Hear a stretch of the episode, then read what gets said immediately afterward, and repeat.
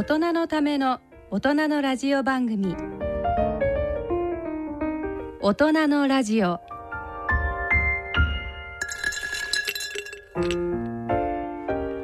にせんにじゅうにねんくがつだいよん週、大人のラジオ、ご機嫌いかがでしょうか。安倍賢人です。台湾、そして能登帰りの人とタイです。皆さんこんにちは。戻ってきました。誰誰この人誰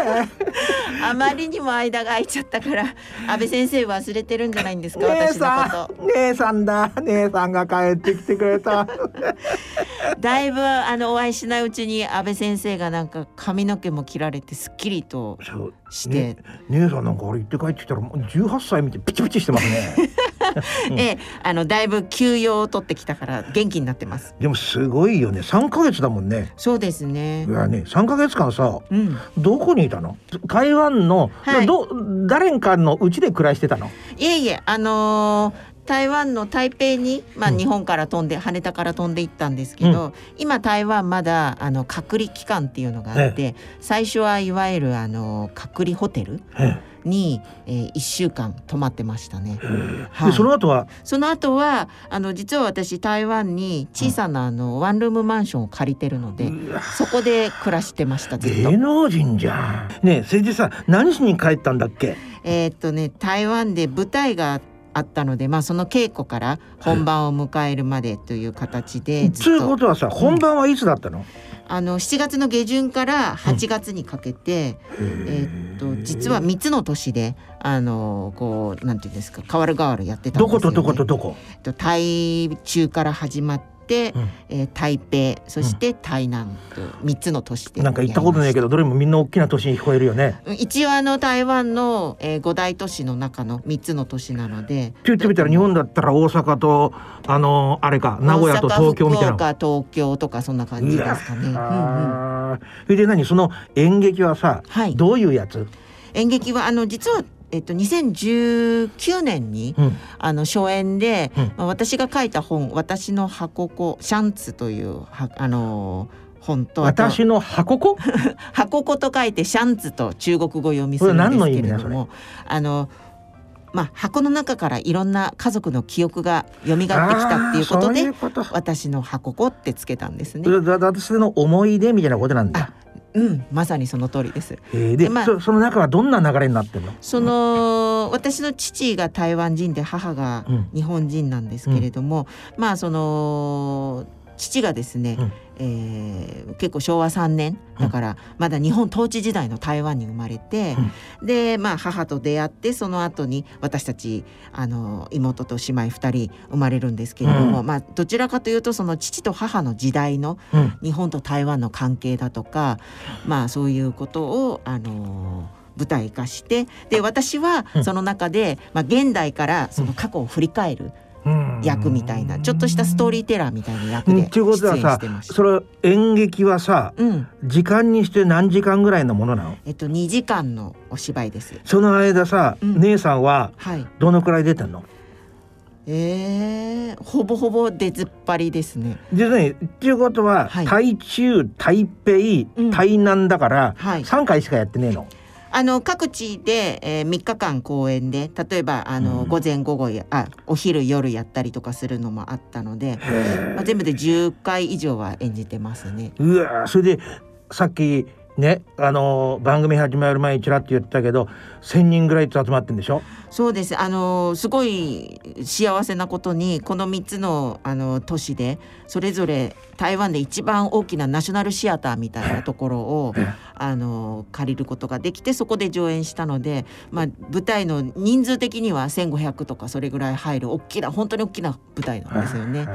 だからそこであの自分の家族の物語を上演できたっていうのはもう感無量ですし。すごいね。それ本が売れたの？本売れましたよ。ああ、だからなんだ。そりゃそうだわね。安倍先生のさ、予備校の時の参考書みたいな売り方だったらなかなかせんにんは集まんないもんね。そんなことないんでしょ。あの先生の本バカ売れしたっていうふうに私聞いてます。慰めはいいんだけれどもすごいじゃん。じゃあもう、はい、なんかこう自分で原作を書いて演じてみたいな、はい、なんか歌って踊れる田原俊之みたいなもんだね。田原俊之？田原俊彦そうですね。もう興奮しちゃってね、言葉にならないの姉さん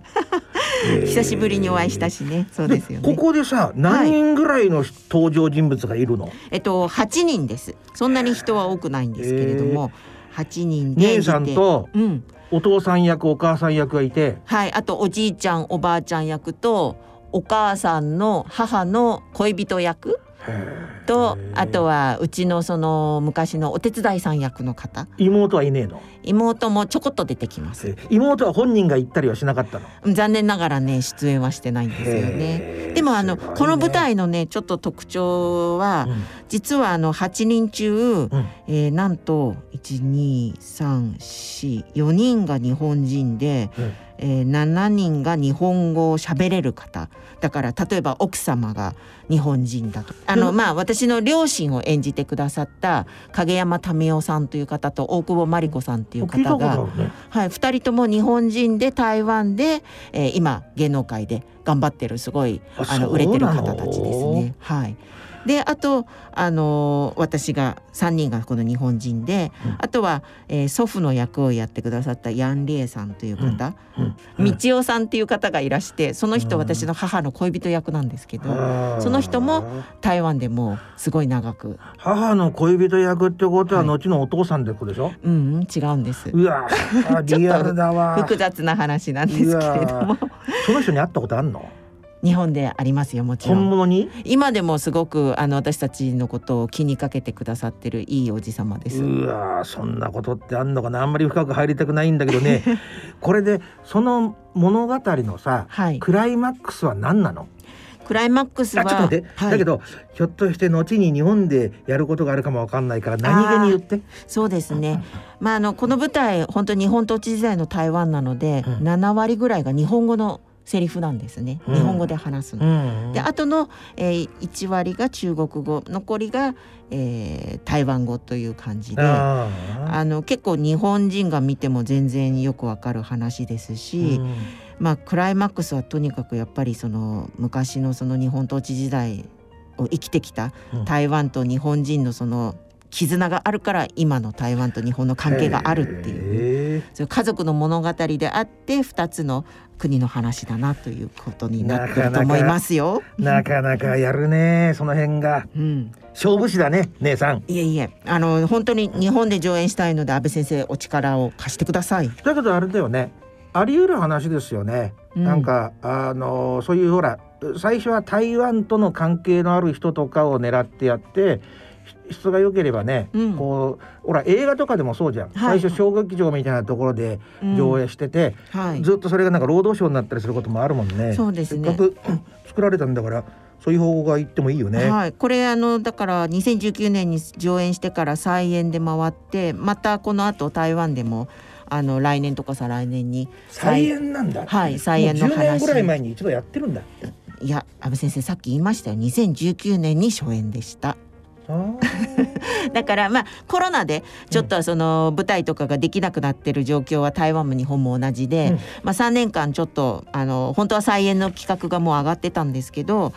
なかなかダメで今年ようやくあの実現して、で私が日本からまた行ったっていう形です。そういうことなんだ、うん、今みたいになんかちょっとね注意されると姉さんが帰ってきたっていう感じです。でもよかったね。はい、なんかやりがいが一言で言ったら何だったの？えー、私の最高の人生の舞台を演じてきたという感じなので。そうだよね、うん、考えてみたら自分家の家族のことを書いてさ、はい、人様に見てもらってさ、はい、しかもでっかい劇場のでっかい都市でさ、なかなかないよな。本当に幸せな時間を過ごしてきました。へえ。でそれでまっすぐこっち帰ってきたの？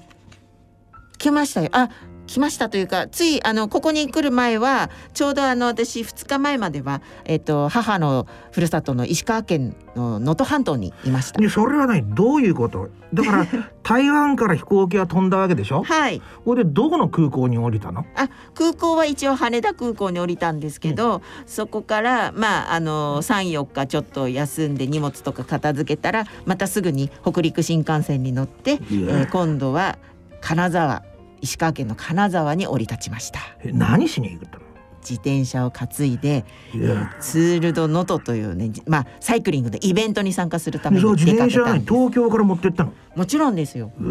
あのー、じゅっキロ近くあるものをこう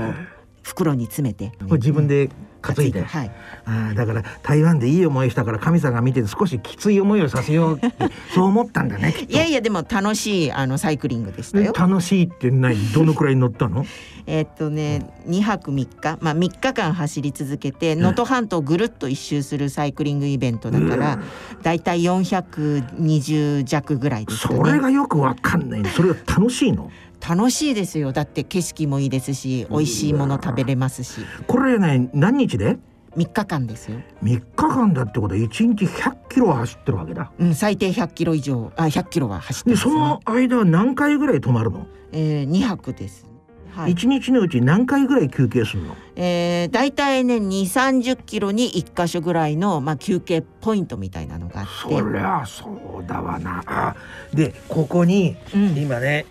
宮崎プロデューサーからねになんか睨まれたんだけど、ちゃんと能登半島の地図がついてるんだわ。はい、ちょっと安倍先生に、うん、あの地図を勉強していただきながら後ほどゆっくりとお話ししていきたいと思います、うん、なるほど。そういう機会があるってことはここであんまり触れるなっていう姉さんのグサっていうやつが帰ってきたわけだ。姉さんだ姉さんだ姉さんだ。それでは大人ラジオ進めてまいります。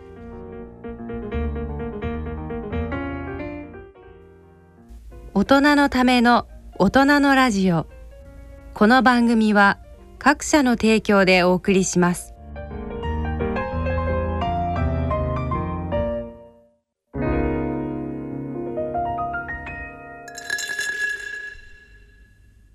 野村。第二の人生に必要なのはお金だけじゃないから。ゆったりとした旅を楽しみたい。健康はもちろん若々しさもまだまだ保ちたい。住まいをもっと快適にしたり、相続のこととかもしもの時のことも考えておきたい。セカンドライフのために知りたいことってたくさんありますよね。あなたのハッピーなセカンドライフのために野村証券の本支店ではさまざまなスペシャリストを講師にお招きして野村のハッピーライフセミナーを開催しています。詳細はウェブで野村のハッピーライフと検索してください。なお当セミナーではセミナーでご紹介する商品などの勧誘を行う場合があります。それ野村に来てみよ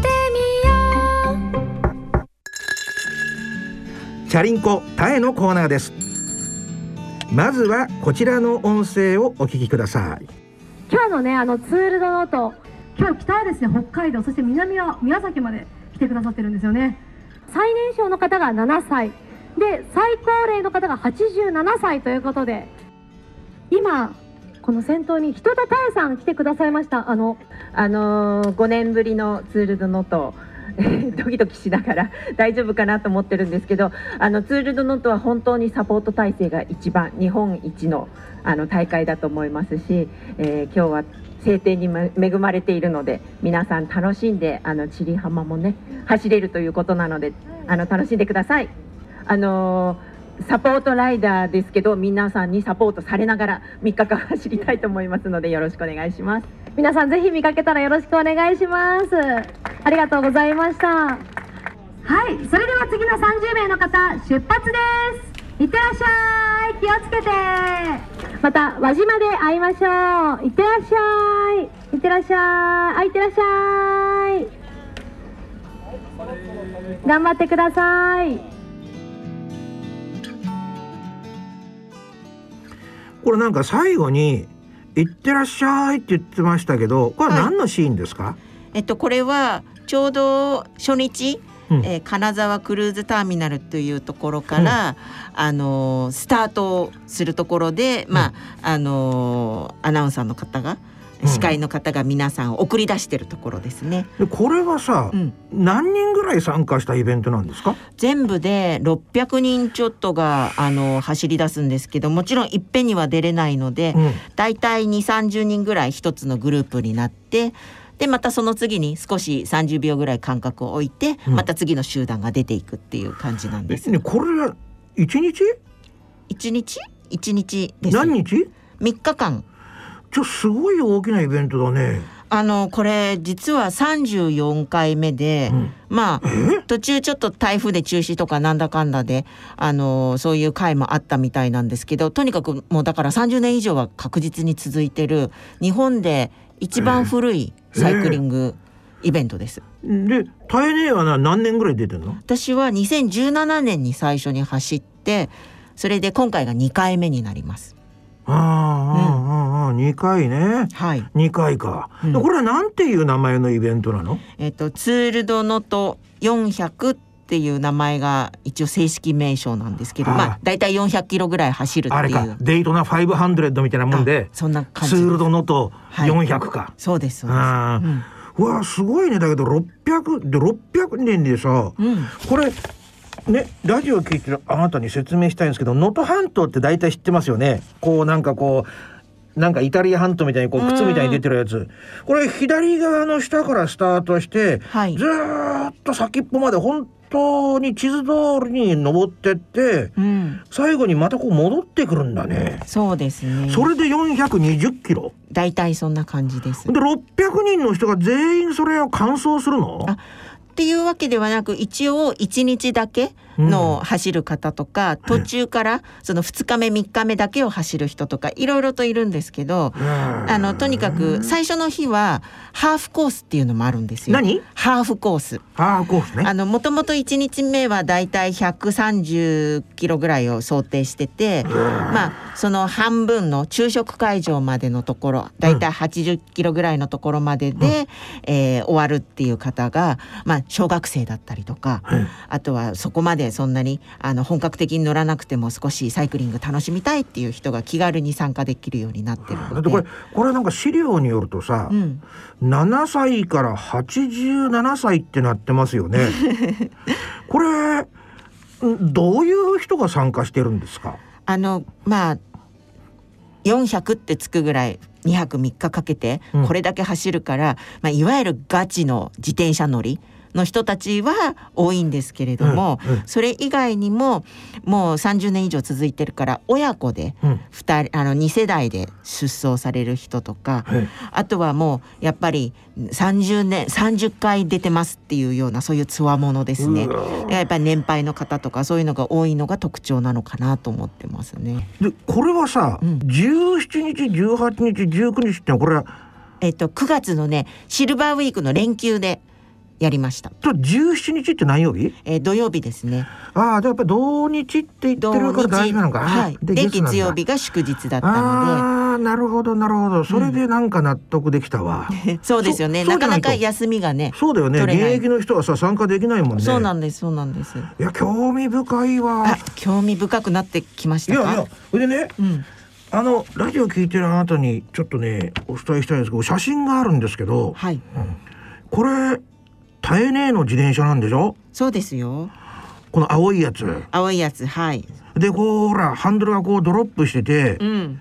あのまああまり認めたくないけど色的にはこれダークブルーっちゅうのかな。えー、そんな感じですよね。なかなか悪くはないね、はい、あのとにかく最高級の変速機とあとタイヤとかがついてる。すごい。いくらいくらいくら、えー、これねちょっともうわからないくらいなんですよね。そしたら全体ではひゃくまんとか超えてんの？あ、ひゃくまんまではいってないと思いますけど、まあ、そこそこの値段はしてますね。何キロぐらい出るんだろう？あのー早い人ですと下りでやっぱりごじゅうろくじゅっキロとか出ますし、平地でさんじゅうよんじゅっキロは普通に出てますね。私のバイクより速いんじゃないの？えー、それはそうですか？でもあれだね、なんかうーんこれをいや最初ね、うん、正直あんまり関心なかったんですよ、うん、でもこの自転車を見たら、うん、なんかちょっとと引きつけられるものはあるかもわかんない。ちなみにあの私が乗ってるこの自転車、うん、台湾のメーカー の, あのジャイアントというところが出しているもの。タイヤがでも気持ちなんか太めだよね。あ、えっと、本当に一番細いのよりもちょっと太めで、なおかつこれ今自転車界の中で、うん、あのチューブレスタイヤっていうのがもう出てきてて、多分安部先生が乗られてるバイクとかと同じようにあの中にシーラント剤が入ってて、うん、パンクをだから昔はやっぱりちょっと走ってなんか砂利とかなんかあるとすぐパンクしてたのが、うん、そういうパンクが今しにくくなってるから、すごくそういう意味ではこういうロングライドでは助かりますね。へー、うん、ねえねえ、でここに来てる人たちはさ、はい、なんか台湾とつながりがあったりするの？あ、あのー、実はこの大会結構台湾の人に人気で、うん、まあ、コロナ前、うん、台湾からわざわざ飛行機に乗ってきて、うん、まあ、このこれにこのまあサイクリングイベントに参加するために日本に来るっていう方も多かったんですけど。何人ぐらい？うーん、旅行会社がね結構送り込んできてるから にじゅうさんじゅうにんはいたと思いますよ。へー、すごいね、はい、で私は今回はあのー、まあ台湾つながりというかジャイアントに乗っていて、なおかつ台湾一周をした仲間に声をかけていって、うんうん、で結局、えー、合計 5, 5名で参加しました。へー、どんな人がいるの？あの中にはですね、えー、例えば琵琶市っていう琵琶湖一周するような、うん、そういうサイクリングコースを、うん、あの主だってリーダーで引っ張っていってる滋賀県の守山市の市長さんとか、うん、あとは、えー、朝日新聞の、えー、台北支局長をやられてた方とか、あとはやっぱりそういうホテル関係で台湾と関連がある方とかっていうので、ね、皆さんその台湾に思いを持ってる方ですね。そういう方はさ、うん、年齢にして お, おいくつぐらいなの？えーと、今ねよんじゅうだいからごじゅうだいですね大体。でもまだ若いって言えば若いね、うん、まあそうですね。あとはやっぱり日頃その台湾にその関心を持ったのも自転車から入ってるので、皆さん結構普段からスポーツやられる方が多いので、まあ、私よりも全然だからこのよんひゃくキロ走るのは問題ない方たち。このみっかかんほとんどどなたかが私の前に立って、うん、あのまあ、風よけとなって私を引っ張っていってくださいました、うん、うわ、自転車のこういうイベントでロングライドですごく大事なのがやっぱり同じぐらいのペースで走る仲間を見つけて、うん、集団で走るんですよね。で真ん中に入るとやっぱりその風の抵抗を受けにくくなるから、まあ、疲れにくいっていうので、まあ、このツール・ド・ノートもすごいその地元のサイクリストたちが参加して、うん、まあ、わざわざそのサポート役としてみんなをまとめてこう完走を目指そうっていうようなすごいあの心温まる大会です。だけど真面目な話ね、うん、これよんひゃくにじゅっキロっていうんでさ、はい、あのさんじゅうよねんやってるっていうことは、うん、いやなんか認めるべきものはありますね。なんか本物だよね。そうです。あの第一に、まあ、今回にかいめだったので、うん、まあ、いっかいめよりかちょっと余裕を持って周りのことが見れたんですけど、うん、やっぱり地元の人たちの熱い思いが、うんうん、もうさんじゅうねん経ってるから、その地元のその能登半島の人たちがもうそのこの時期になるとツール・ド・ノートがあるっていうのを分かってるんですよね。だから通っていくと民家の例えばにかいから声がしてなんだろうと思ってみると上からおじいちゃんとお孫さんが頑張れって言ってたりとか、 あ, あとは走ってると横でわざわざそのもう一車線分全部開けて車を運転して、でそこからあの窓を開けてやっぱり頑張れっていう風に声かけてくださる。だからあれだ、能登半島の箱根駅伝みたいなもんなわけだ、うん、ほんとそんな感じです。もう、うん、あの文化としてその自転車イベントが残ってますし。うわー、これこれ姉さんなの？うん、今何を安部先生はご覧になってるんですか？スマホで見せてもらってるあの道路にはしたなく横たわってる。そうなんです。いやあのね、もうちょっといちにちめはね、うん、あのなんとか頑張ったんですけど、ふつかめひゃくろくじゅっキロ走んなくちゃいけなくて、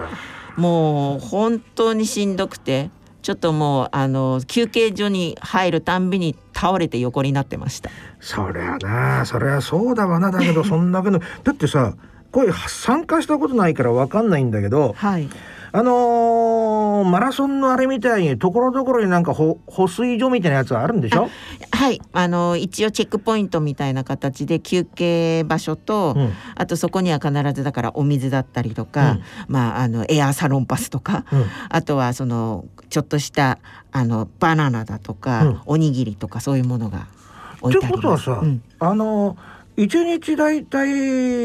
んひゃくとかひゃくごじゅう、ろくじゅっキロ走るわけでしょ？うん、はい。た時に、えー、何回止まるっつったっけいちにち？えーっとだいたいにじゅう、さんじゅっキロにいっかいのなのでごかい、よん、ごかいは止まってます。よん、ごかいは止まるわけだ。はい、でその間はだからもうそういう軽食しか取らないんだね。バナナとかおにぎりとかを少しずつ取って、うん、少しずつ取りながらどっか止まってなんかさラーメンすするとかそういうんじゃないんだね。そんなことしてたらばタイムアウトで足切りになっちゃうので。えー、何それ足切りって何？各ポイントで一応この時間までに入れないと残念ながら失格ですよっていう。うわ、このイベントもう一つすごいところは、うん、あの自衛隊と、うん、それから警察も全部が協力して、うん、何かあった時には自衛隊の大きなねあの本当にホロのついたこういう大きなトラックみたいなのが、うん、自転車を積んで人もバスに乗せて運んでくれるっていう。うわ、だけどさ、うん、これでいちにち終わりますよね。大体朝何時に出発？えー、しちじからはちじの間に出発します。で最後は何時ぐらいに終わるの？えー、大体ろくじはんぐらいまでにはもうついてないと、もう日没になっちゃうとやっぱり危険ですし。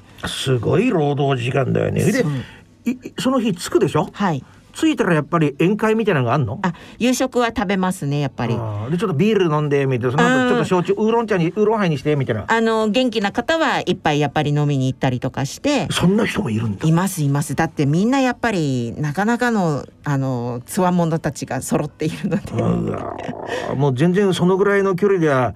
へこたれないんだ。あのこういうサポートしてる方とかは、うん、あの私たちは普通にいちにち例えばひゃくさんじゅっキロですけど、うん、そういう人たちは他の人たちを、まあ、助けるためにもっとあの応援声援を送るために往復してにひゃくキロ近くいちにち走ってる方もいらっしゃる。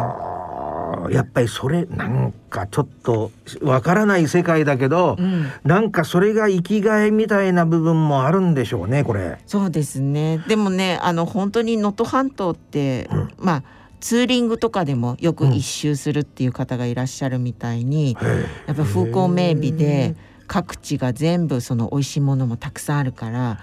まあ、それをね、うん、こう自転車で走れるっていうのはやっぱりすごいやったらそれだけの達成感はあるっていう感じですね。いや今ので大体分かった、うん、だからツーリングコースだったらこれは十分あり得るよね。それを自転車で回るっていうんだからやっぱり本当になんかこう、うん、本物集団の集まりなんだねこれあ、そうさっきそれ聞き忘れたんだけど、はい、能登半島っていうのは地理的に言ったらどうなんだろう。起伏があるの？あのめちゃくちゃあります。あるの？はい。だって海岸じゃんこれ。海岸沿いと言っても、うん、結局そこになんかもう本当にさざ波のようなこういう起伏がたくさんあって、そこに峠が現れたりとかするから、あのー、本当にね、いやらしいねなんかいやらしい。そう本当そんな感じです。ね、へーでもこの自転車は気に入ってんの？気に入ってます。あなんかこうなんか、うん、例えばほら。他の人の自転車とかちょっと乗ってみてなんてやって乗ったりする時もあるんでしょ。たまにありますあります。乗ってみてやっぱりこれのがいいんだ、はい、乗ってみてやっぱりこれがフィットするなと思いますし、乗ってるとみんなからあのいい自転車に乗ってるねって言われるから、うん、へえでもこれ気に入ってんだ。乗りやすいんだ、うんうん、なんかでもなんかでもね真面目にこうこれ写真でどっかでさあのなんかそういうサイト持ってないの？タイネはえっと私これみっかかん走ったの、うん、えっとインスタとか、うん、あとそれから自分のブログとか、うん、そういうのあのフェイスブックとかでも上げてるので、うん、ご興味ある方は見ていただけると、うん、はいあのー、いっかい見るに値しますね。このなんか自転車なんか普通のやっぱり日頃見てるのと違うね。うんうんちょっと走れる感じがしますよね、うん、そういうふうに言うってことは、うん、まずじゃあ自転車を買ってみませんか安部先生、うんよく聞こえない。えー、でも今ねこんな素敵な能登半島も分かっていただいたことだし、この自転車もこういうのに乗るといいぞっていうのが分かったので、私はぜひ来年安倍先生と一緒に能登半島を走りたいな。でも姉さんね、なんかひと一言返すようで申し訳ないんだけど、野球もやるのが好きな人と見るのが好きな人っているじゃん。私はどっちかっていうとその校舎でなんか見ながら生ビールとか飲んだりする方がいいんだね。でもやってみないとわからないこともたくさんあると思います。分かりたくない世界もあるじゃん。いえいえいえ、一回やってみましょう。なんでこのラジオのメンバーたちはみんな私にそういう運動させるんだろう。早く殺す気なんだろうかまあその辺にしておきましょうか。でも大変あれだ、最後に一言だけ聞きたいんですけど、はい、走ってみて一言でこれ何だったんでしょう。充実感、達成感。ああやっぱりな、うん、よんひゃくなんじゅっキロ走って最後まで達成したっていうあれなんだな、うん、大変ありがとうございました。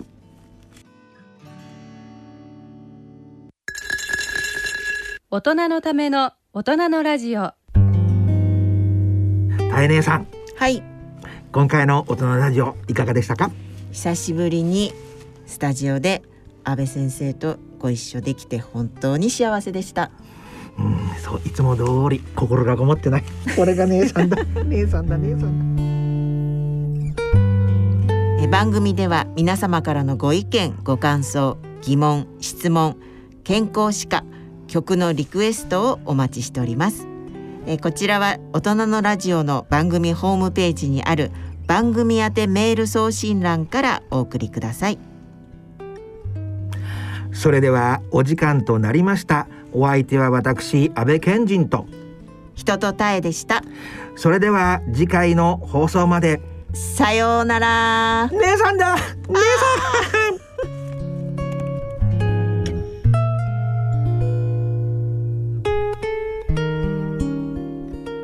大人のための大人のラジオ。